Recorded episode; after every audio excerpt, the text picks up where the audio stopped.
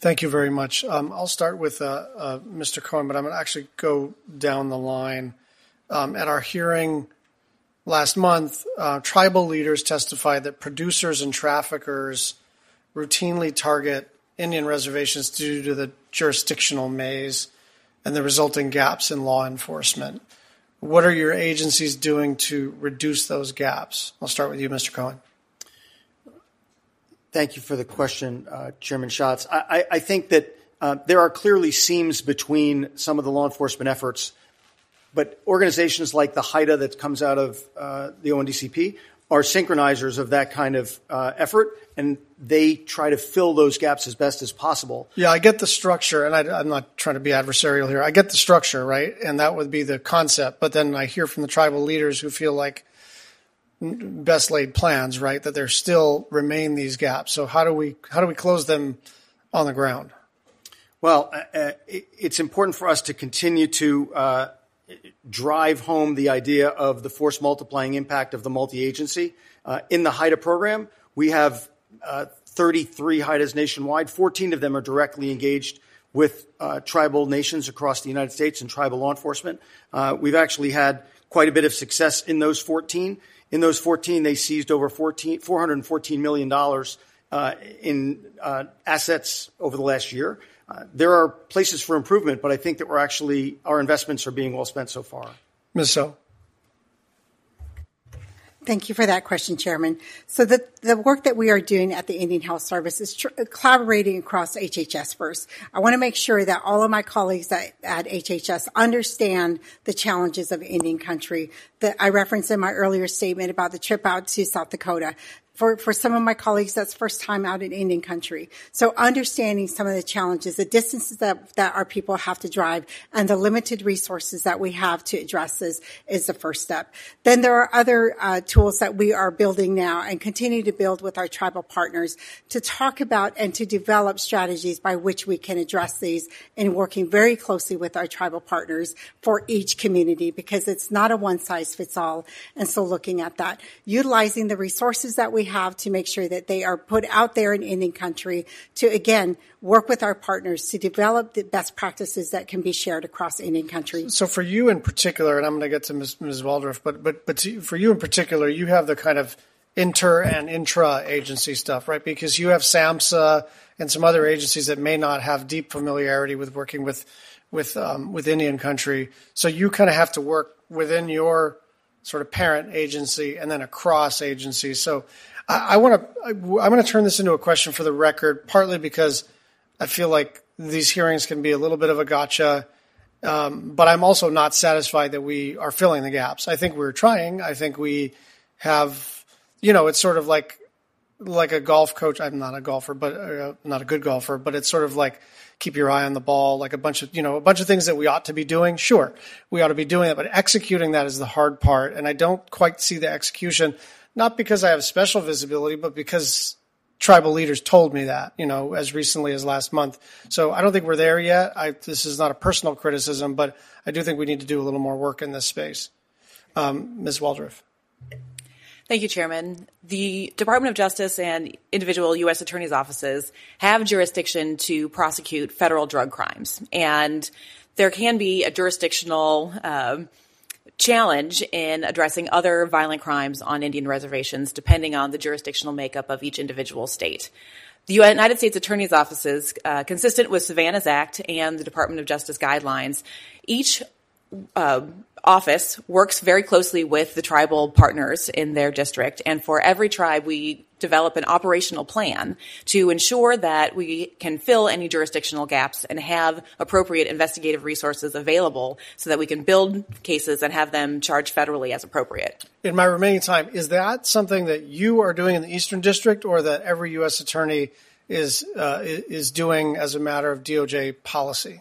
Chairman, both. In uh, the Department of Justice, every United States Attorney's Office has uh, a operational plan for working with each individual tribe for which they consult with the tribes to get valuable input to ensure that the tribe is weighing in on what are the largest needs for that community so that the United States Attorney's Office can be responsive to those needs. Thank you very much. Vice Chair Murkowski. Thank you. Chairman. Thank you to our witnesses. I want to start with you, Deputy Director uh, Cohen. Um, you know, I've, I've been a big supporter of what HIDTA does. I think we've we've seen some some results overall in Alaska. Um, you mentioned in your written testimony that the HIDTA Tribal Task Force uh, across the country been able to seize 414 million in illicit drugs, cash, and other assets from traffickers. Um, in total, all HIDTAs have seized an estimated $22 billion just in 2022 alone, allowing a return of $82 for every $1 spent on their budget. So it sounds like this is, uh, this is an effort that is worth funding. The question is, is we've, you've got a relatively large return there. Um, we've heard from everybody on this panel, and we, we, we know in this committee that the, the, the, those that are being most impacted right now uh, disproportionately are American Indians, Alaska Natives, Native Hawaiians. So you've got uh, $290 million going towards uh, the HIDTA program, apparently, in, in, in the FY24 budget. And I'm curious to know whether we have specific tribal priorities or set asides included in that funding. So, do you have a portion that is set aside for this population that we have identified as clearly being most impacted right now? My my understanding of the of the proposal for the 24 budget is that there is not a dedicated set aside. There is Should there be? Given given the statistics, given what we know, given the impact um, on Indian country, on Alaska Natives, Native Hawaiians? I think it's something that's worth considering. The, the important thing to understand about the HIDTA program, as you've noted, is that um, there is there is genuine return on investment. Right. But most importantly, is this idea that uh, the HIDTAs are locally driven law enforcement strategies. It is not Washington telling the field how to operate. Um, so what you have is 33 HIDTAs across the United States, which are bringing together federal, local, state, and tribal law enforcement, and more pointedly for this hearing, uh, in, in 14 instances, tribal law enforcement directly partnering with law enforcement to create the force multiplier that I mentioned a moment ago. And uh, the fact that they can actually look at what's going on in their community and try to tailor their law enforcement approach is critically important to us. So let me let me ask also then um, to you. We understand that the White House is developing this clearinghouse for for tribes to apply for federal funding. Um, we hear very clearly that You've got tribal leaders commenting that it's been hard um, to access the federal resources. It's a it's a cumbersome process apparently. When is this clearinghouse expected to go live? And what what have we done to make sure that the processors processes are easier for the tribes to apply for the funding?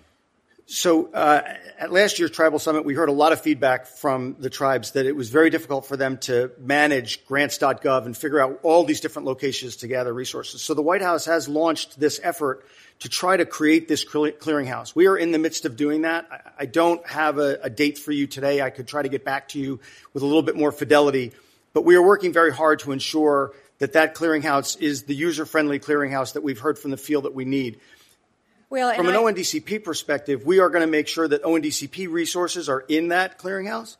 Uh, and then we also have at ONDCP a forward facing uh, uh, location where tribes can go to find all drug related, narcotics related grants. Well, and, and, and again, we hear this a lot. We, we put in place these programs, uh, we fund these programs, and then it is, it's just hard for those on the ground, for the tribes to actually be able to access them. So we may as well just be just be putting it out there and and and putting a glass wall um, in terms of access. So we've got to address that. So I would urge you to to move on this clearinghouse to make this process easier. I, I, I tell you, and this is more. This is not necessarily a question to anyone, but I, I, I come from a state where the only way in, the only way in for these drugs is when they come through the mail and when they come on an airplane on somebody's body. It's two ways because you're not driving it in, um, you know, very few are, are, are boating it in. Our reality is we know that it's being flown in. And the fact that it's getting into these tiny, tiny, tiny little villages where the only way in is that bush carrier. And knowing that in that cargo hold or on that person are hundreds, maybe a thousand fentanyl pills that could wipe out every single person in that village and then some.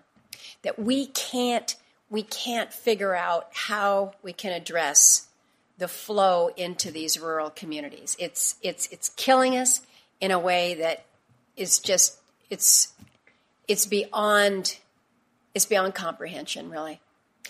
Thank you, Mr. Chairman. Thank you, Vice Chair. Senator Cantwell. Thank you, Mr. Chairman. Um, I think I'm kind of going to follow you, the two of you, in this line of questioning and just keep digging on why this is such a prevalent problem for the populations that we're talking about. And uh, Mr. Melville, it's good to know that you're enrolled Makah because it means you know what remote is and how remote Indian country can be. I want to welcome the Yakama Nation who is here too in the audience the amount of volume that we're uncovering in Indian country in various reservations, whether you're talking about the Colville and 160,000 plus pills for a population of about 7,000 people of enrolled members, or Yakima or some of these other places, says to me that it's not just the population that they're after, that perhaps this is also a location to run operations out of because there aren't enough law enforcement in the region. Is are are we seeing data on this? We had this big bust up in Lummi, and Lummi very close to the Canadian border.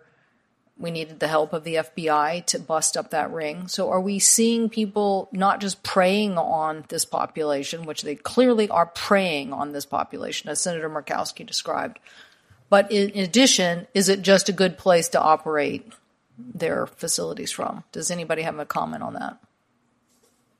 Mr. Mr. Melville. Thank you, Senator. Uh, absolutely.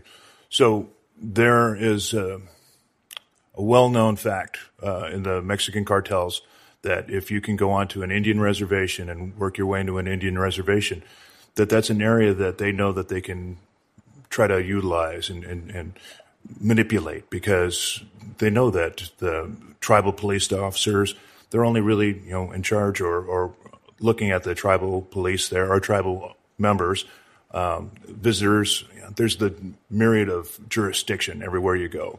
Uh, Washington is especially uh, uh, difficult with tribal jurisdiction, state jurisdiction, federal jurisdiction. So they figured out that that's a that's a place that they want to try to go and get a foothold, and uh, is very very difficult in some of these remote areas for these task forces to be able to operate. Because as soon as you drive onto the Makah Indian Reservation, everybody knows you're there already. There's one way in, one way out. Um, and so any strange cars come in that they're not known, people talk about it. Um, if you're driving a SUV that looks like a government vehicle, you're not going to be doing, being able to do much um, uh, surveillance. So uh, things, our uh, drug division is very, very um, intuitive and, and, inventive on the way that they try to get into those areas and try to uh, work with the, the tribes and the, um, the task forces to, to try to root that out. And so that's one of the things that they work on, but it's very, very difficult um, area to work in. Anybody else on that point? Yes. Thank you, Senator. There are certainly challenges in addressing the trafficking of drugs in rural communities, and you've identified a lot of them the same strategies that we have found uh, throughout rural communities in eastern Washington have been effective in addressing drug trafficking on our tribal lands as well. And that is really trying to have, uh, using resources like HIDTA and our task force, uh, Safe Trails task forces, so that we have accurate information from our tribal law enforcement members because they really know what's going on on the ground. And so if those task force, uh, those tribal law enforcement members can be either task force officers or have the special law enforcement commissions. Those are extremely valuable tools for us to be able to bring federal prosecutions effectively. Well, Senator uh, Mullen and I both have sponsored legislation, the Tribal Law Enforcement Parity Act, which would help tribes with law enforcement self governance contracts in retaining law enforcement. And so, certainly support that. I certainly support more resources for local task force bottom up. But I was also trying to get at just this notion that not only are they preying on a population, they're also finding a good place to hide. Is that correct? There are challenges in rural communities, and we have that throughout the Eastern District, um, both in and around the Yakima area and the Yakima Valley, as well as in northeast uh, Washington, where there are rural communities that can be areas to hide those drugs what we do to try to uh, address that and to effectively prosecute these cases is having the most effective information sharing that we possibly can, which is using all of our information sharing resources such as HIDTA, our task forces, and our DEA and BIA uh, cross uh, designated partners. And just to be clear, what is the data change that we need to do that you think is who who do you think needs to get us better data? We can always be uh, partnering with this committee to try to provide the, the data information uh, that, that we can. We're working with our tribal partners on gathering that information and would be happy to support this uh, committee's interest in additional information about the impact of fentanyl in our Indian country communities.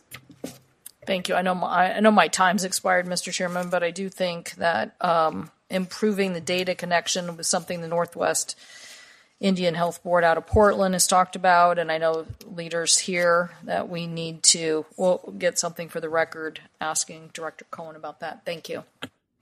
Senator Mullen.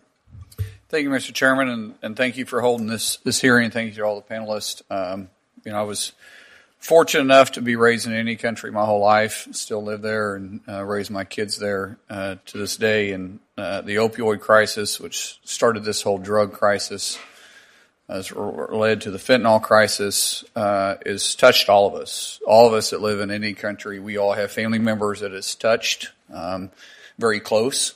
Most of us probably say we have family members been locked up uh, because of uh, a use of drugs or they got cut up worse. And so it's very personal to me. And I was happy to to work with the Trump administration on trying to address this uh, and um, and I, I, thought we went a pretty pretty good uh, pretty good way on actually just identifying some of the issues. And in fact, in front of me, I have a very detailed 30 page report uh, to Congress from BIA on the opioid uh, reduction task force that was uh, put in in 2018 and, and 2019. These are two detailed pages right here, and I'd like to submit it for record if that's okay, Chairman.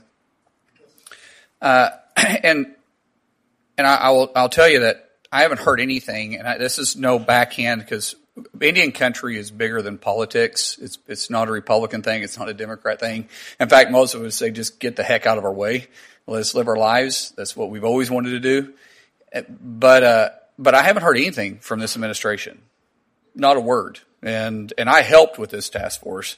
I helped uh, bring some reality to it. I, I, I brought up different law enforcement through the Cherokee Marshals or uh, Light Horse or whatever task force it was to deal directly with them. And I'm just, I'm at a loss. And so, uh, I've got a, couple of questions for you. And, and one of them is really who's running the opioid task force for OGS right now? Or OJS, I guess, not OGS, OJS. Thank you, Senator. Uh, right now, the opioid task force uh, really hasn't been um, something that's been followed up on as much as uh, should have. And, and that's a problem. It's a huge problem. This isn't politics. This is about our families. I get asked almost every tribal member out here, how do y'all know that they're that with grandparents are raising the third generation of their kids? Not their grandkids, their great grandkids now. Because two generations have been lost. I see heads bobbing everywhere. Let me bob my head.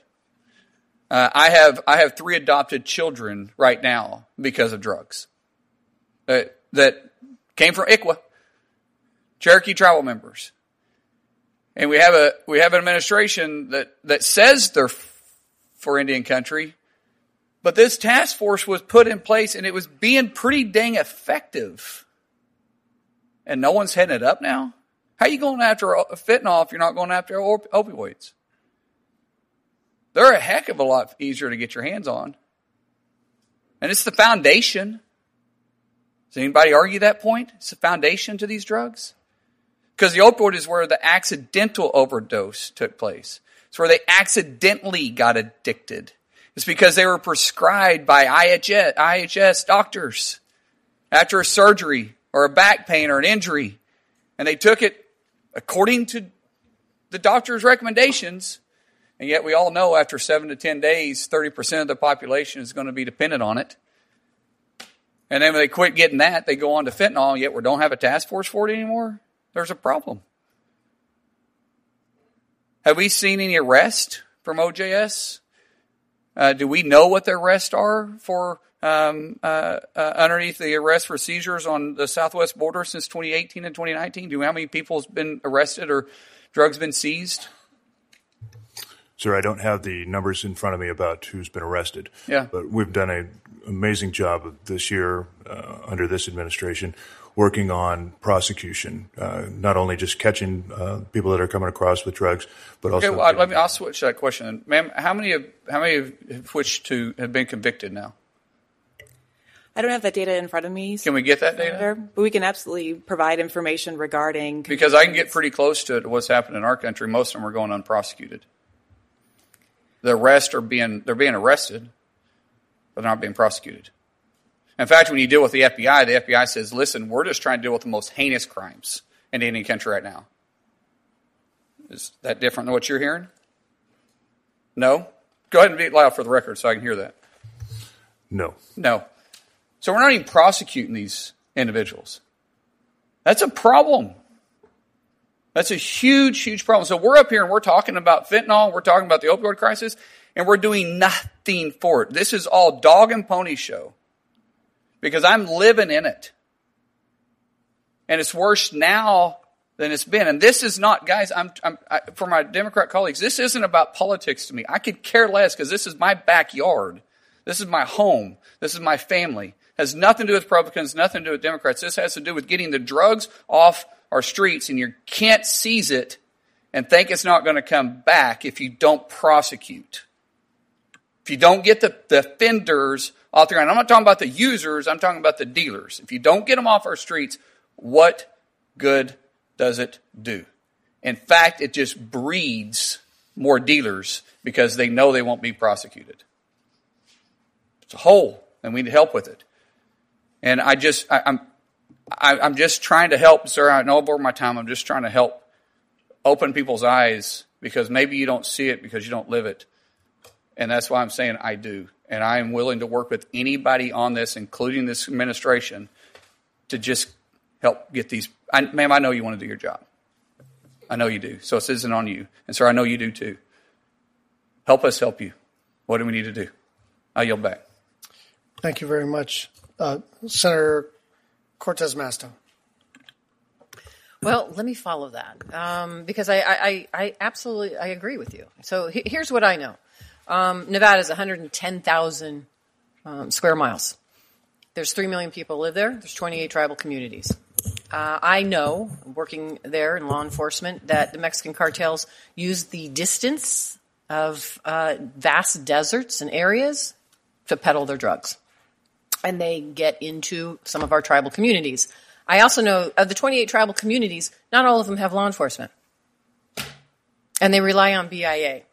My challenge is with BIA, and this is what I want to hear, is they're under resources and understaffed. In Nevada, the BIA comes from three different regions. And just recently, I was with the Fort McDermitt Paiute Shoshone tribe, which is on the border of Nevada and Oregon, talking with the tribe and the BIA agents. There's not enough of them to cover that territory those vast distances and the other territory that they have to cover if they're coming from Arizona or California or wherever they're coming from. I also will tell you that every U.S. attorney's office, and I thank you for being here, but everyone's going to be unique and different. Some are, be, are very aggressive when it comes to staffing AUSAs when it, on uh, tribal communities and working with the FBI who are assigned to it to go after the crime there, and some are not. That's part of the problem. So my first question, I guess, to Mr. Melville is be honest with us. Tell us you need more BIA agents and what do you need to staff those BIA agents? And is that enough? I will add one final thing here. I just got off the phone this past week. We lost two police officers, NHP police officers in southern Nevada. I'm going to be at the funeral tomorrow. And I was head, uh, talking with the head of our DPS. He literally wants to enter into an agreement to, with our, some of our tribes to be able to provide investigation and law enforcement, but BIA and Interior is blocking that. So, uh, what is the answer here? If we can't have BIA be honest with us and tell us the resources you need to cover the territory, have our AUSAs, U.S. attorneys, our FBI agents, by the way, who are not tasked uh, all uh, enough resources to go after the, a lot of the drugs we see and the activity that we have that happens here. What do we do? And what do the tribes do? We also know the tribes. Most of the crime is by non-Indians. And how do we handle that? So uh, uh, we are all asking for answers. Uh, that's why I have the Badges Act. That's why the Parity Act is here. That's why there's a lot of work trying to get at how do we staff this and address the, the challenges, the complexity of it. But I've always wanted BIA to be here, and I'm asking you, what do we need to do? You are understaffed. Tell us why. What is going on, and what, what else you need? Thank you, ma'am. Um, I'll be honest with you. The uh, issue of lacking law enforcement in Indian country is a lack of interest in being in law enforcement by qualified Indians that uh, you know don't really want to go into law enforcement, don't really want to be part of that anymore. We're uh, actively working with youth to try to bring in some interest to understand that law enforcement is not a bad career, that it's a place where you can serve your, your people and serve your, your country. So are you telling me that you've, you have uh, open positions for BIA agents and you can't fill those positions? That is correct. And the reason why you can't fill those positions is because of a lack of interest or because the salary and the retention, the benefits are not enough? Oh, I'm working on the salary and benefits. We were, we were working on the uh, pay parity for um, our law enforcement officers. Uh, our police officers, when I took over, were uh, GS 083s. They stepped out at uh, GS 8. We've now moved them to the 1801 series, a law enforcement officer, professionalized them to uh, the department standards, along with every other bureau in, or most every other bureau in uh, Department of Interior, and now they um, get out to, to GS 11 wages. So that's living wages for our police officers. That's for OJS direct service. Um, so, in the meantime, as you're trying to retain more officers to cover the territory that you need, even at the capacity that you have, do you need more officers? Number one. And two, are you opposed to entering into agreements with local law enforcement, state law enforcement to help cover the territory when tribes don't have tribal law enforcement?